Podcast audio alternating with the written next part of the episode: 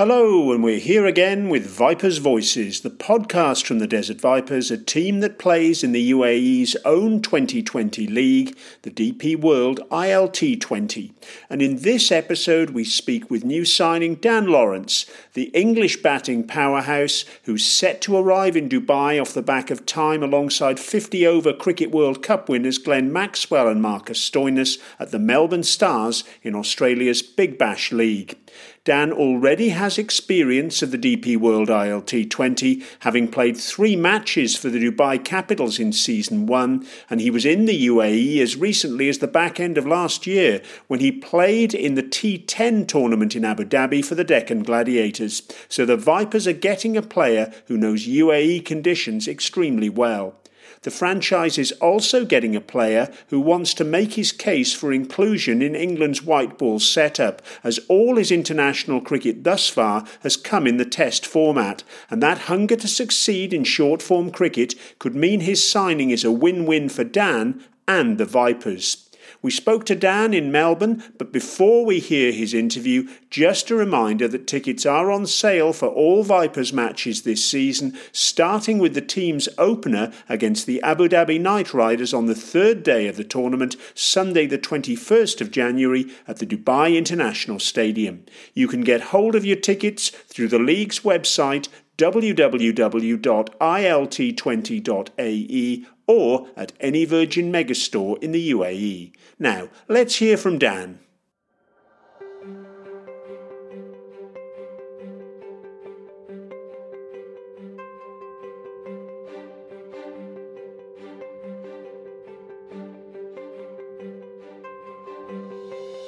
No doubt that Dan has got real fire in the belly to succeed for the Vipers, and, as he makes clear to us, he wants to be a game changer in whatever he does.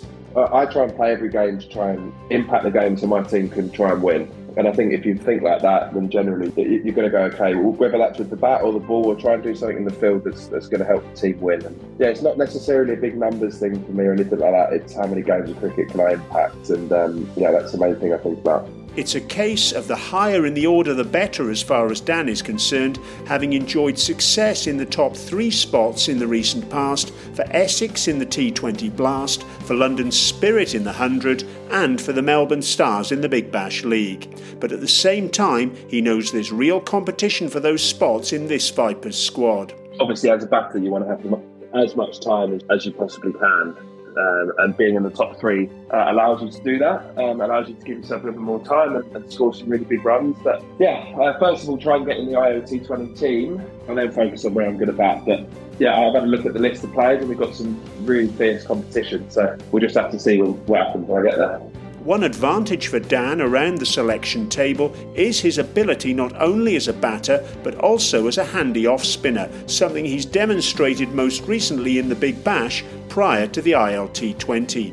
He's happy to bowl as much as he can, and he also knows he could represent a more than useful option for the side once the action gets underway.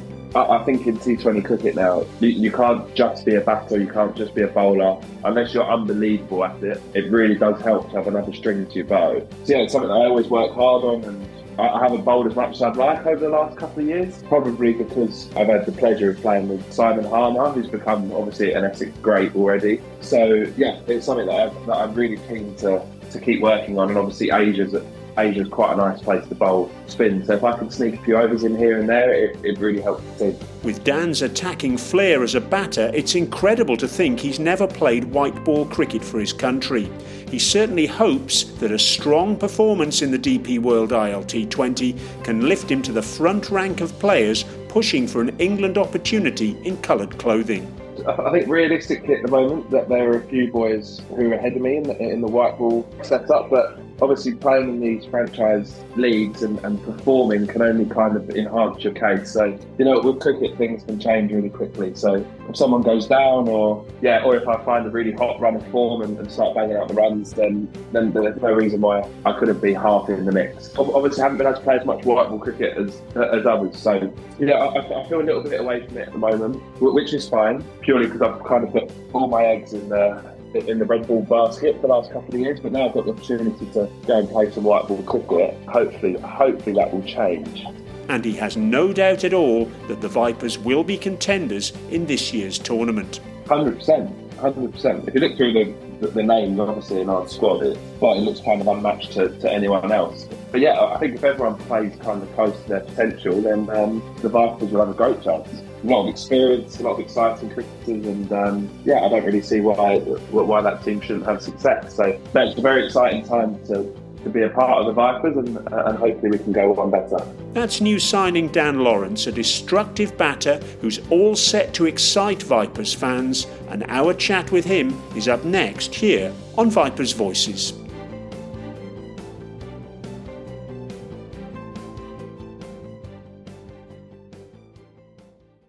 Dan, thanks very much indeed for joining us here on Vipers Voices. I guess the first question has to be how did the connection come about? So, obviously, so I wasn't actually selected originally in the ILT 20 draft. I, I thought I was going to be potentially away with England, uh, and then obviously that didn't happen. So very grateful to um, to get the opportunity at the Vipers, and uh, and hopefully we can have a good season. Well, it's not your first time in the ILT 20, is it? As you played three matches for the Dubai Capitals in season one. How did that opportunity happen? I, I think the way it works now is that the, the owners kind of speak to your agent and, and and they say, "Do you fancy the opportunity?" And yeah, I was lucky enough to play a few games last year. Um, it's nice to come back this year with a little bit of a feel of, of how the competition works, and and obviously us English cricketers now spend quite a lot of time playing cricket in Dubai, so we know the conditions really well. So it's just about going out there and, and performing now. What is the attraction for you of the ILT 20? Is there a, plenty of short form leagues going on around the world at the same time of year? I think the quality of the cricket is is second to none. Obviously, with more overseas players allowed in in each team, obviously the quality is going to be going to be higher. So, so just being involved in amongst some of the best cricketers in the world, and um, and yeah, trying to showcase my skills in front of a really good audience. Now, you played at all three venues during that brief stay in the competition last season. And you've played in three editions of the T10 tournament in Abu Dhabi, two of them with Deccan Gladiators and one with the Chennai Braves. So you know all about UAE conditions. What are the differences from a batting perspective in those three venues, from Abu Dhabi to Dubai to Sharjah? I think Dubai is probably the biggest field. That's a bit more like classic T20 batting where you've got to manipulate the ball in the middle overs because the field is a little bit bigger. Abu Dhabi is typically a, a really, really high class wicket and with some short boundaries on either side. So that's usually quite high scoring. And, and Sharjah is also very similar. Sharjah is a little bit lower, but the ground's so small. And if someone gets going there, it's pretty hard to stop them. So, look, you'll be arriving in Dubai off the back of a spell at the Melbourne Stars in the Big Bash League, where you are at the moment, where we're speaking to you. How did that happen? Because uh, you weren't there at the start of that tournament, were you?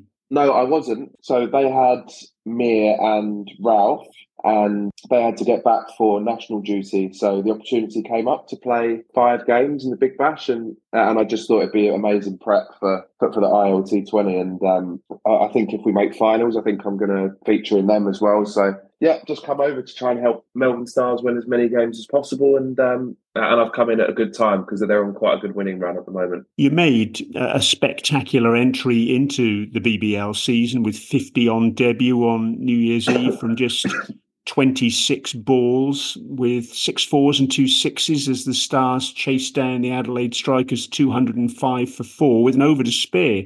How did you manage to hit the ground running to that extent? I mean, it's fantastic uh, to be able to be, begin in that style. Yeah, I, I think it's really important as an overseas to to try and stamp your authority early when you arrive. Well, first of all, the Adelaide Oval wicket was incredible and one of the best I've ever batted on and it was just one of those nights where it was a really good wicket, really good crowd, and the juices were flowing, and yeah, everything just kind of clicked into place. I mean, it was it was a little bit annoying because I, I, got run out on a really good wicket and I could have really got a big score to help the team win. But thankfully, the powerhouse middle order of the Stars got the job done. And yeah, the team are in a really good place at the moment. You mentioned that powerhouse middle order, and you're sharing a dressing room with Glenn Maxwell and Marcus Stoinis, part of Australia's Cricket World Cup winning squad. Uh, what's that like? Yeah, it's it's amazing. I've um, I've played I've played a bit of cricket with Maxi now over the last couple of years, obviously with the London Spirit link, and yeah, always enjoys company around the dressing room. He's always very willing to help people out, whenever they ask for it, and it's just nice to watch someone playing cricket at the peak of his powers at the moment. That there's not much care that goes into his batting at the moment. He's just being yeah, just being free and as creative as he possibly can, and and thankfully for whatever team he's playing in, it's coming off quite consistently. And Marcus Stoinis uh, his innings at the Adelaide Oval the other day was was fantastic. I think he got 55 off 19 balls or something to get the boys home, and it was just a um, an exhibition of power hitting. So now we've got some really good people to learn from here, and I'm going to be trying to take little bits from from, from each and every one of them. Well, you mentioned uh, about learning there from uh, players and uh, other people. You're quite an experienced player now. Is it still possible to learn? Yeah, massively, massively. You've got to think these guys have played, but these guys have played in so many different leagues and, and pitches and conditions around the world. It's it's nice just to see how mentally that they go into all of their different challenges. Obviously, skill set levels, everyone everyone does things so differently, but I mean, there's always room in T20 cricket to grow. If you're not a huge power hitter like some of the West Indian lads or like a Stoinis, I think it's important to understand and learn from other players who are quite similar from you, and then always try and get better at, at stuff that you feel like you could work on. So there's always room, and um, I don't think anyone's ever cracked the game, so there's always room to learn. Now, the global short form merry-go-round brings you into contact with top players at home and abroad. When you play with players like that, like Maxwell, like Stoinis, and uh, others, are you conscious uh, of maybe trying to impress them, or, or, do you think they're conscious uh, to try and impress you and uh, your other teammates? No, I wouldn't say I'm conscious to try and impress them. Obviously, thankfully, I've already played with Maxi before, so he knows what I can do. But it's it's more just trying to. Uh, I try and play every game to try and impact the game, so my team can try and win. And I think if you think like that, then generally you're going to go okay. Whether that's with the bat or the ball, or try and do something in the field that's that's going to help the team win. And yeah, it's not necessarily a big numbers thing for me or anything like that. It's how many games of cricket can I impact, and um, yeah, that's the main thing I think about. Well, how useful is it to be playing in the BBL before the DP World ILT 20? There, there are plenty of Vipers who are doing it. Most notably Colin Munro, the, the captain. He's at the Brisbane Heat. Is it better to have cricket under your belt, albeit in totally different conditions, rather than coming into the tournament cold off the back of a UK winter? 100%. It's much better to be playing cricket, just getting in the rhythm of, uh, of match play um, wherever you can.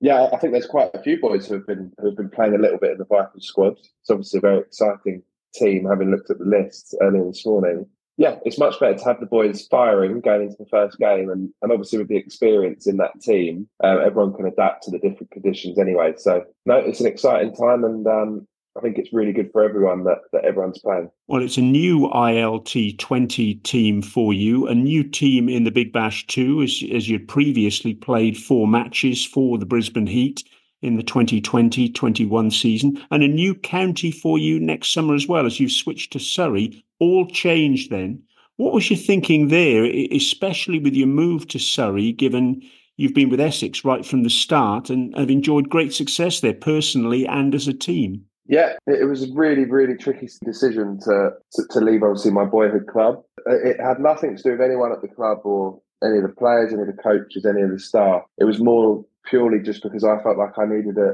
a, a new challenge and well, the opportunity came up to, to play cricket at the Oval for a few years and to try and adapt my game and, and learn from different people and and really try and give myself the best chance to feature as much as I can for England in the next coming years. And and I really believe that uh, the Oval will give me more opportunities to do that. Um, and I can't wait to work with some high class senior players and some really, really good younger players and people who are the same age as me. So it kind of fit at the time. And um, yeah, really excited to get going with, with Surrey. But obviously, with a heavy heart, I had to leave Essex. But yeah, I'm sure I'll always be keeping an eye out on the Essex boys. Let's look back at your short form summer in the UK. You were superb in the T20 Blast for Essex 386 runs a strike rate of 153. You were the county's second highest run scorer behind the Australian Daniel Sams, and you got through to the final, losing narrowly to Somerset.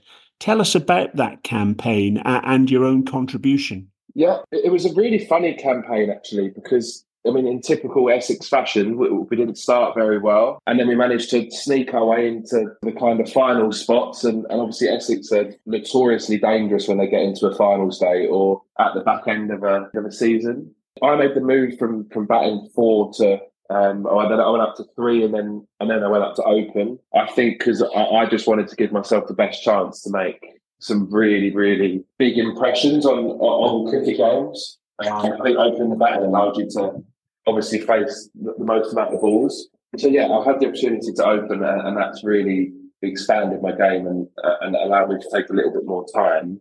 Uh, I didn't actually get to play quite a few games of the campaign as well for Essex. Obviously, being away with England a bit and not playing for England, but having to be there was tricky. But when I came back, I, I just tried to be really positive and, and try and score as many runs as possible. And thankfully, Dan Sams throughout the whole summer kind of he was having the summer of his life. And in the 100, again, you did well, uh, this time for London Spirit with uh, 151 runs, again at a fantastic strike rate, 164. That included the second highest score of the tournament. You got 93 in 49 balls against the Trent Rockets. What made that innings extraordinary was that you were batting at number three, so you weren't there at the start, and you got out with 15 balls left. Tell us all about that. Yeah, I started really well in the 100 last year and then I tailed off a little bit at the end, but I suppose that's T20 batting. Yeah, that, that was that was a good knock. It was just one of those days where everything was kind of hitting the middle and, and finding the gaps. And, and at Lords, there's always a short side of one of the boundaries. So, yeah, that was a fun day at the office. Lords is obviously an awesome place to play your, your T20 cricket. So, yeah, that, that was amazing. And and yeah, thankfully, I was able to have a little bit of an impact on the bat this year for the London Spirit. Well, that Trent Rockets game saw you come up against Alex Hales, Luke Wood, and Colin Munro, all set to be Vipers teammates. How many of the squad do you actually know? Yeah, quite a few of the boys. Having a look through the list, obviously now that all, of us get to play quite a bit of franchise cricket, we all kind of have time to get to know each other off the field if we're staying at the same hotels in in Dubai or, or wherever it is. So yeah, I know Halsey quite well. Woody, I just played with in the T10. Yeah, so there's quite a few boys, and like Daz Veness is the fitness coach, um, known well. Fozzie, who was my first Essex captain, so I've got lots of links there that I know. So it's nice going into a team where you um, where, where you know a few people. Now you mentioned opening the batting a bit earlier in the uh, T20 Blast.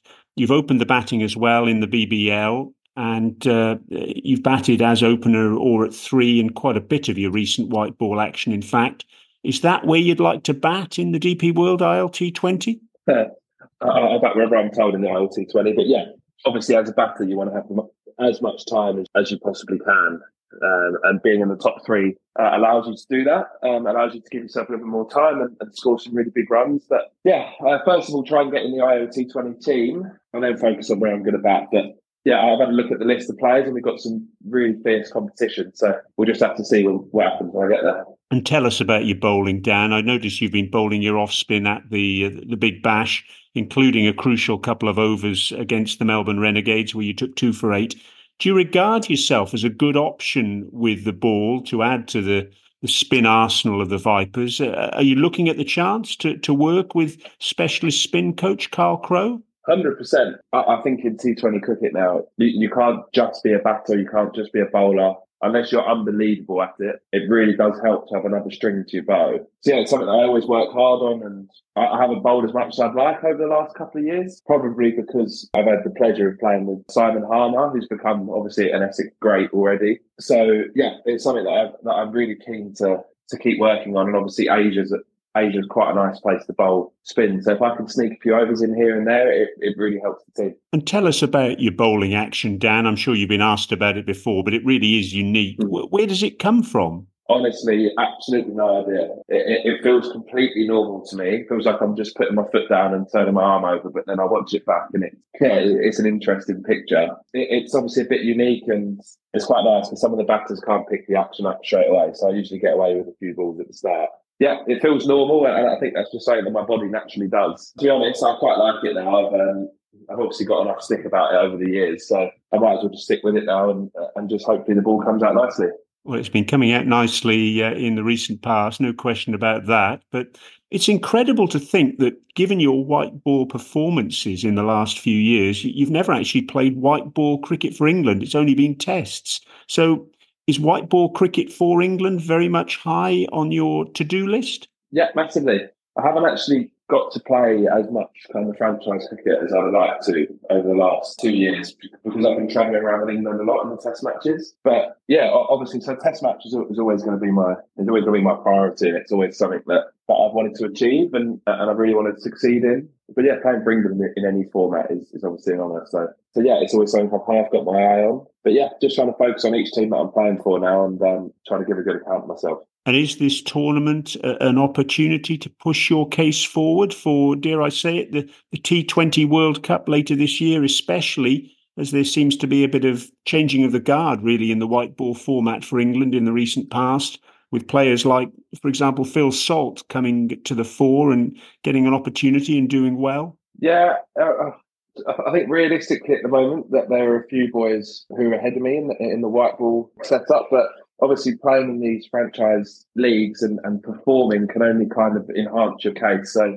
you know, with cricket, things can change really quickly. So if someone goes down or, yeah, or if I find a really hot run of form and, and start banging out the runs, then, then there's no reason why I couldn't be half in the mix. How far away do you feel from the England white ball team at the moment? Yeah, fairly far away, to be honest. We're blessed with some high quality T20 players across the country, and um, yeah, obviously haven't been able to play as much white ball cricket as as others. So yeah, I, I, feel a little bit away from it at the moment, which is fine, purely because I've kind of put all my eggs in the in the red ball basket for the last couple of years. But now I've got the opportunity to go and play some white ball cricket. Hopefully, hopefully that will change. And what about Test cricket again, uh, Dan? You, you haven't featured in the Bazball era. But uh, is that move to Surrey a signal that uh, you want to get back there? Yeah, yeah, I, think that pretty much yeah sums it up. Yeah, like I said, I, I, really want to play for England in Test cricket, and I feel like I've got a little bit of unfinished business there. Uh, when I played, I, I, would have liked to have done a little bit better. So yeah, I'd love to. I'd love to get the chance to, to play for England again. It would be it'd be really incredible. So yeah, moving to Surrey, I felt like uh, enhance my chances to do that. And and yeah, I hope hopefully it all goes well. So is this going to be your last white ball cricket before the start of the UK summer? Or are you open to other options still at the, the PSL and the IPL? Because of course they'll be happening off the back of the ILT twenty. You know, I've actually signed for uh, the Lahore Qalandars in the PSL. So yeah, I'm going from here to Dubai, and then I've got a month in Pakistan, and I think I get back to England in in mid March. So it's very um, it's very busy, busy. Absolutely. And what about the Vipers' chances for season two, Dan? Every squad looks strong, of course, but uh, do you think the Vipers can go one better off the back of uh, season one, where the team were runners up to the Gulf Giants in the final? Hundred percent hundred percent. If you look through the, the, the names, obviously in our squad, it's but it looks kind of unmatched to, to anyone else. But yeah, I think if everyone plays kind of close to their potential, then um, the Vipers will have a great chance. A lot of experience, a lot of exciting cricketers, and um, yeah, I don't really see why why that team shouldn't have success. So that's a very exciting time to to be a part of the Vipers, and uh, and hopefully we can go on better. Dan, thanks very much indeed for joining us here on Vipers Voices. It's been a pleasure to speak to you and we look forward to your company in the UAE for season two of the DP World ILT 20. Outstanding. Thanks, mate. Dan Lawrence, a top quality batter who can also contribute handy overs with the ball with his off spin, someone who's clearly hungry to do well in the DP World ILT 20, and also someone who's quietly confident he and the side can do extremely well in this edition of the tournament.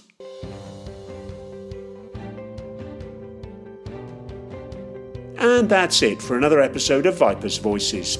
Please feel free to give us any feedback or thoughts on the podcast. You can do that via email at media at and you can get all the latest news from the Vipers at the team's website, thedesertvipers.com, or via all the major social media platforms.